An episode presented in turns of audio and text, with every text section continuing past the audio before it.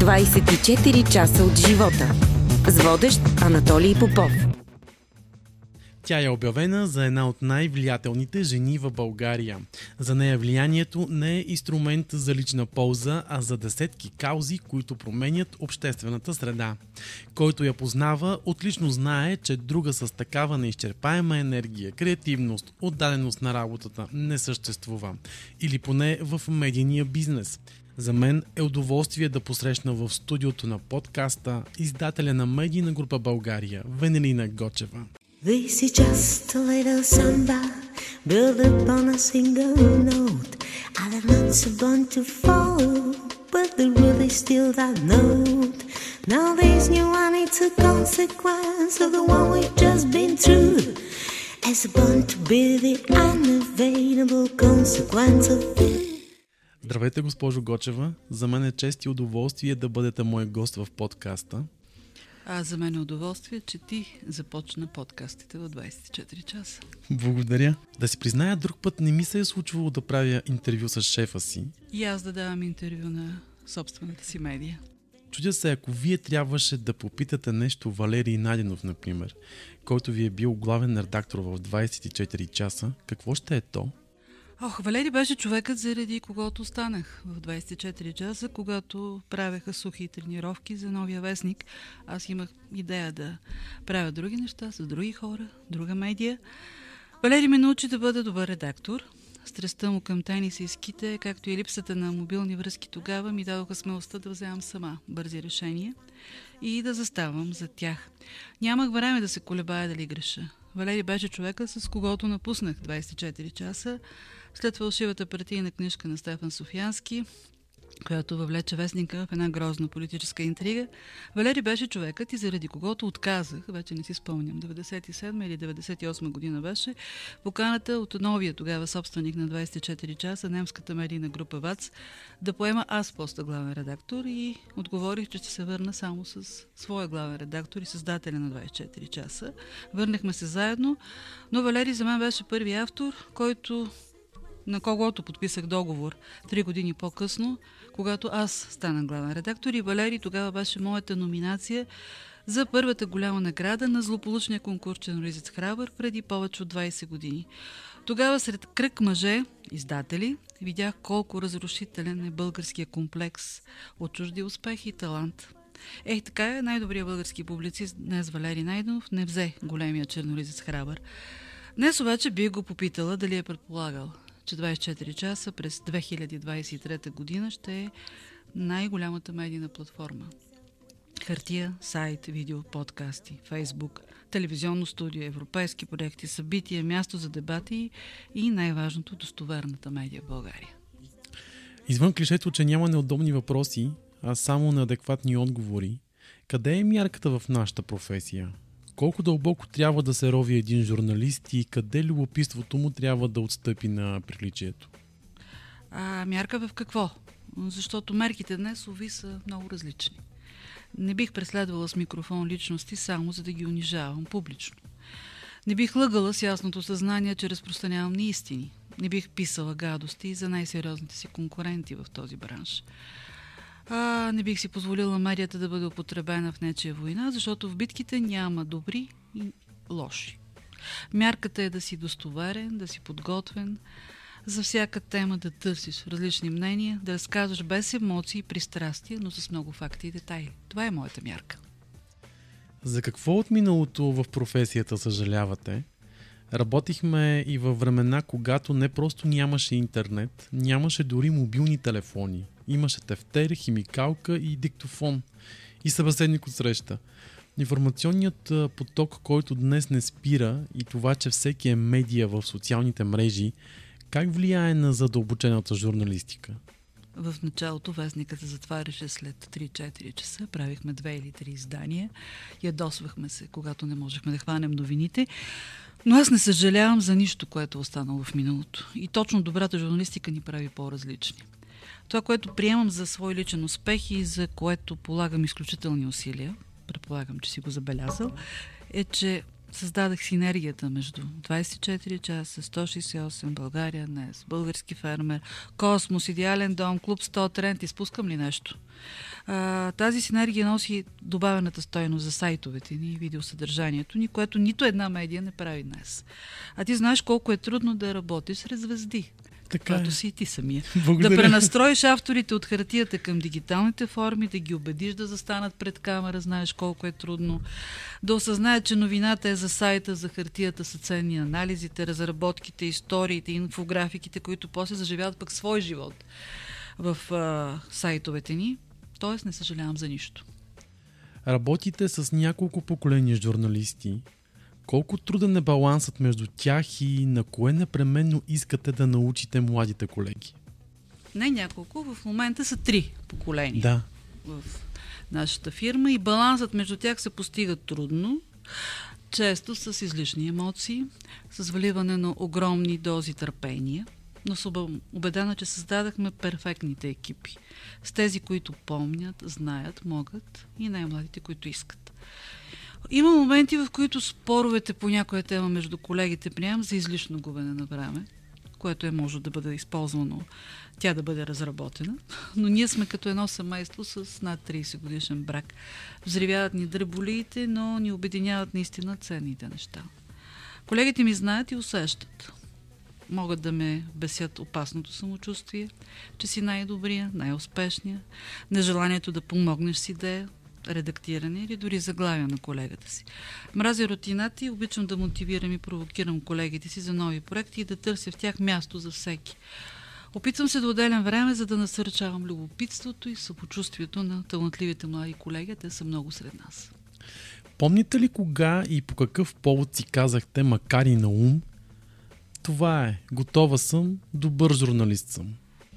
Нямам конкретен повод, защото да работиш за всеки дневник е темпо, което не ти позволява достатъчно свободно време да анализираш или оценяваш себе си. Ох, но има един трагичен инцидент, след който си дал сметка колко е ценно за един ръководител да застава зад гърба на хората си, да го усещат. Беше в една от малкото недели, в които почивах. И в Тетавенския Балкан загинаха няколко човека. Ние не бяхме реагирали. Наблюдаващия заместник главен редактор тогава прехвърли вината на втория дежурен. Както знаеш, това е обикновено с най-младите колеги дават подобни дежурства. А, когато се случи това, изчаках да останем сами и си позволих да го предупредя, че дори да е бил прав в своя анализ на ситуацията, от тук нататък нито един от хората, които го чуха, няма да поема отговорност от страх да не се провали и да бъде предаден от шефа си. Това беше момента, в който разбрах какво значи да си добър ръководител и да ти вярват. Какво в вашата професия остава скрито от читателите? Е, за външния свят всичко това, което правим в хартията, в сайта, в подкастите, в видеосъдържанието, събитията, изглежда лесно, цветно, вълнуващо. Не знаят колко трудно бе да се конструира този мост между вестника и, и сайта. Да убедиш колегите, че телефонът в ръката наистина е медия и много силна медия. Хората не виждат чата в Viber между нас, който продължава буквално денонощно.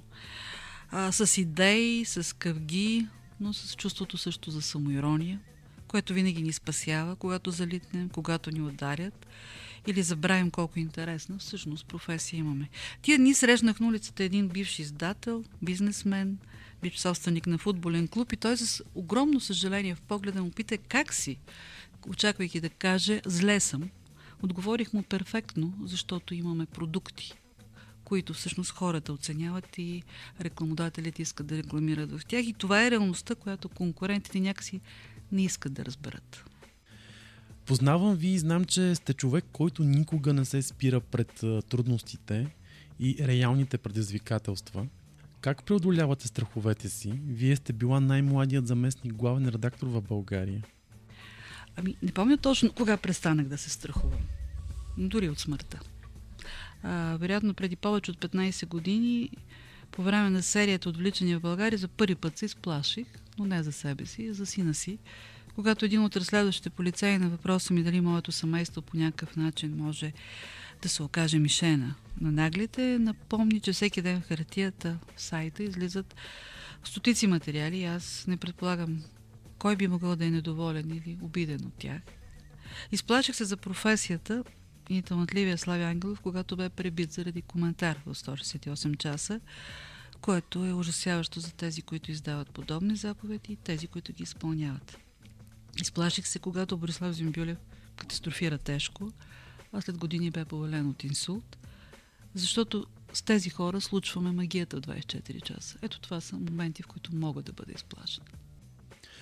Непрекъснато медиите са виновни някому, често без вина, но все пак как се промени медийната среда в България през годините и за какво са виновни медиите? Ти къде виждаш тази медийна среда в България, защото аз не я виждам. И съвсем, Ми няма, не се, наистина. да, и съвсем не се радвам, че, че нямаме конкуренция а, в това, което правим. А, днес а, нормалността, професионализма, журналистиката без пристрастия се приема като недостатък, а не като плюс. Нашата професия ми напомня малко българския футбол. Много страсти и обиди, а красива и резултатна игра на тарана липсва. Преди време изпратих едно писмо на СЕМ и очаквах да ме поканят за разговор, защото въпросите, които им постави, бяха важни за здравето на тази липсваща медийна среда, но не го направиха. 24 часа преди време се регистрира в този регулатор като доставчик на видеосъдържание. И преди време сайтът ни допусна наистина сериозен гаф. За 7 минути стъжант бе качил видео от смъртта на един млад певец самоубийството на един млад певец, нарушавайки етичния кодекс, който сме подписали, самата аз съм участвала в неговото създаване. Клипът бе свален 7 минути по-късно.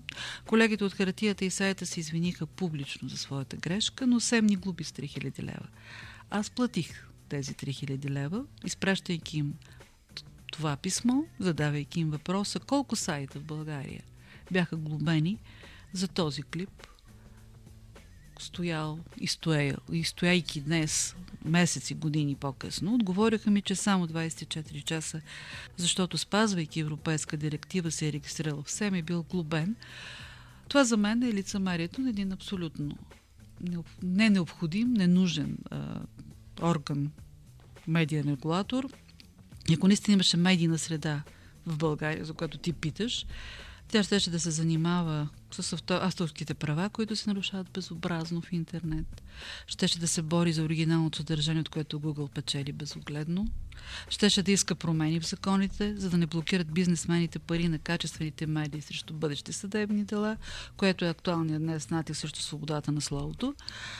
А в деня, когато ДДС за вестници и списания бе намален след 30 годишна битка и в българския парламент, не без натиска от 24 часа, както навсякъде по света е, главният редактор на един вестник се опита да ме уязви с материал, поръчан на автор, който никога не е работил 24 часа. А думата благодаря беше достатъчна. Да се върнем, когато сте на 15 години и започвате да пишете. От кого се вдъхновявахте тогава? А, на 15 бях Иван Карелов а, правихме в салона на едно столично училище панорама и аз я водех. 45 години по-късно съм издател на две негови успешни книги. А, всъщност майка ми е тази, която ме насърчава да мечтая и да пиша. Бях в 8 клас, започнах в средношколско знаме, без нито лев хонорар почти 5 години. Още като ученичка пишех студентска трибуна, където получих първия си хонорар от 20 лева за материал за Васил Найденов. И в една младежка програма на БНР, после стъжант народна младежка, където закрихме комсомола. После бях най-младия водещ брой на различния тогава диалог. Кивор Киворкян, Джими Найденов, Нери Терзиева, Тома Томов, Стефан Радованов. Това бяха журналистите, които са ме вдъхновявали като ученичка. Ако сега трябваше да стартира вашата кариера, бихте ли избрала отново същият път? Имало ли е изобщо план Б? Не. Но сигурно животът ми щеше да бъде по-различен и по-спокоен, ако не бях от 24 часа. А какво ви открадна професията? Единствено времето за себе си. Открадвайки съботите и неделите, лятото, не умея да опочивам, липсва ми дългия възстановяващ сън. Знам, че на времето сте писала стихове. Правите ли го още? Не, но наскоро редактирах книга с поезия на приятелката ми от детинство Лили Илиева и усетих колко ми липсва този особен поглед към света. Преподредих и преживяването на Георги Милков в неговата първа книга с историите, разказани във Фейсбук и му завидях. Искрено му завидях, за цветните преживявания, които очевидно му липсват в редакцията, но пък самия Милков и добавя особен цвят, настроение, талант, което ни прави различни и търпеливи към неговите пътешествия. Каня се обаче да подредя така деня си някога, че да имам време да опиша случилото се в този кратък, над 30 годишен период, за който чета и чувам много неистини. Кой е най-големият ви успех? Всичко до тук. Марките, екипът, семейството ми. Колко е важно човек да загърби егото си? Първо трябва да осъзнае, че не може да изкачи сам върховете, които не се виждат, когато тръгва нагоре. Нужно е да намери хората, с които да стигне до там, да умее да споделя успеха си, но и загубите с тях. Загърбваш егото, когато даваш идеи, бродираш чуж текст, от което и авторът е щастлив, когато правиш първа страница. Загърбваш егото, когато си открил потенциала и таланта на десетки хора и си им създал условията да станат звезди. Трябва да умееш да влизаш в обувките на всеки, но да не очакваш да се случи обратното, защото ще се разочароваш. Идва момент, когато всички приемат, те приемат за даденост. Това вече е моята грешка, но някакси не я признавам и позволявам да ме подценяват. Кога плачете? А, когато загубих баща си, с когото сме овни астрални близнаци, много спорехме, но и много се обичахме. Плача след филм и когато затворя книга. Скоро се хванах, че ме разплаква дори химна, може би вече от възрастта, когато той е за нашите момичета от художествената гимнастика. Плача дори когато не мога да открия моята внучка Пламена на сцената на операта след 200-та момичета, които танцуват балет на Маша Илиева. А, много рядко плача в офиса. Преди две години с Лили Клисурова, например, плакахме в петък, когато Лили дойде и каза, че е решила да се раздели с тази професия. А после плакахме в понеделник, когато се върна и каза, че не може да го направи. А, плаках от тежко обида преди време, когато години се грижах за един изключително талантлив човек, а, с когото отказваха да работят двама главни редактори, но след смъртта му чух крайно несправедливи обвинения. Тоест, плача, когато ми е тежко. От кои грешки си взехте полука? О, не си вземам пук. И продължавам да греша, което не приемам за недостатък свой. Вероятно греша, че следвам тактиката да мълча, когато несправедливо и грозно ме атакуват сайтове и за мои действия или успех на медиите ми. А, може това да се приема за слабост. Скоро една посланичка ми сподели, че започнала да чете за мен, когато направила комплимент на мой журналист за професионалните му качества. Той е отговорил, че това, което е, дължи на една жена, неговия бос. Стана ми приятно, но си помислих, че за всички гадости в едни особено конкурентни в кавички медии, които тази чужда посланничка най-вероятно е прочела, има един издател, например, който всяка сутрин почиста в интернет своето име, знаеш, има такива услуги. Не правя и това. Не съм активна в социалните медии, защото нямам време. Това също може би е грешка. Не умея да мразя. Това също може би е грешка. И се ужасявам от разрушителната сила на омразата днес, което не е само обаче в нашата професия, тя е навсякъде. На вас хората ви се обаждат, за да им помагате. На кого звъните вие в такива моменти? А когато ми е трудно, обикновено се скривам за известно време и не разговарям с никого. Човек обаче, който знае всичко за мен е пламен. Винаги сте казвала, че хората трябва да си говорят. Трудно ли е да си казваме нещата в очите? Да, трябва да си говорим за всичко. От различията в политиката до несходството в характера на човека до нас. Защото иначе се разминаваме, тръгваме в различни посоки и не стигаме до никъде. Не е трудно да се казва истината, но не бива да забравяме, че това е твоята част от истината. И трябва да си готов да чуеш от срещната страна. А и това не умеем вече да правим, да се чуваме.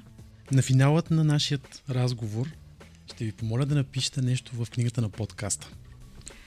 Сега ще напиша нещо, което пак е свързано с 24 часа. Преди малко видях, че последният е написал, че те обича. Аз те ценя за този дух, който много малко хора имат да правят различни неща. Но в крайна сметка ще напиша нещо свързано пак за 24 часа. 24 часа е магия и това се отнася не само за тази марка и за всички наши марки в нашето семейство. Магия, която, която се случва от талантливи журналисти, която талантливи журналисти случват, вече буквално 24 часа в денонощието. Те обичат тази професия, а читателите, слушателите и зрителите го усещат и отговарят за взаимност. А, ние правим въпроси, ние правим достоверния разказ за това, което ни се случва край нас и отговаряме не просто на въпроса защо, който е най-важният, но и даваме отговора как това да се случи. Още веднъж за мен беше удоволствие и чест да бъдете мой гост в подкаста точно на днешния ден, в който първо е разпети петък и второ имате рожден ден. А за мен беше любопитно да говоря пред теб. Просто не ми се е случвало до сега подобно нещо и може би и аз се вълнувах като теб. Светли празници и бъдете с близките си, те го заслужават. Слушахте 24 часа от живота. Още епизоди може да откриете на 24часа.bg и във всичките ни подкаст платформи.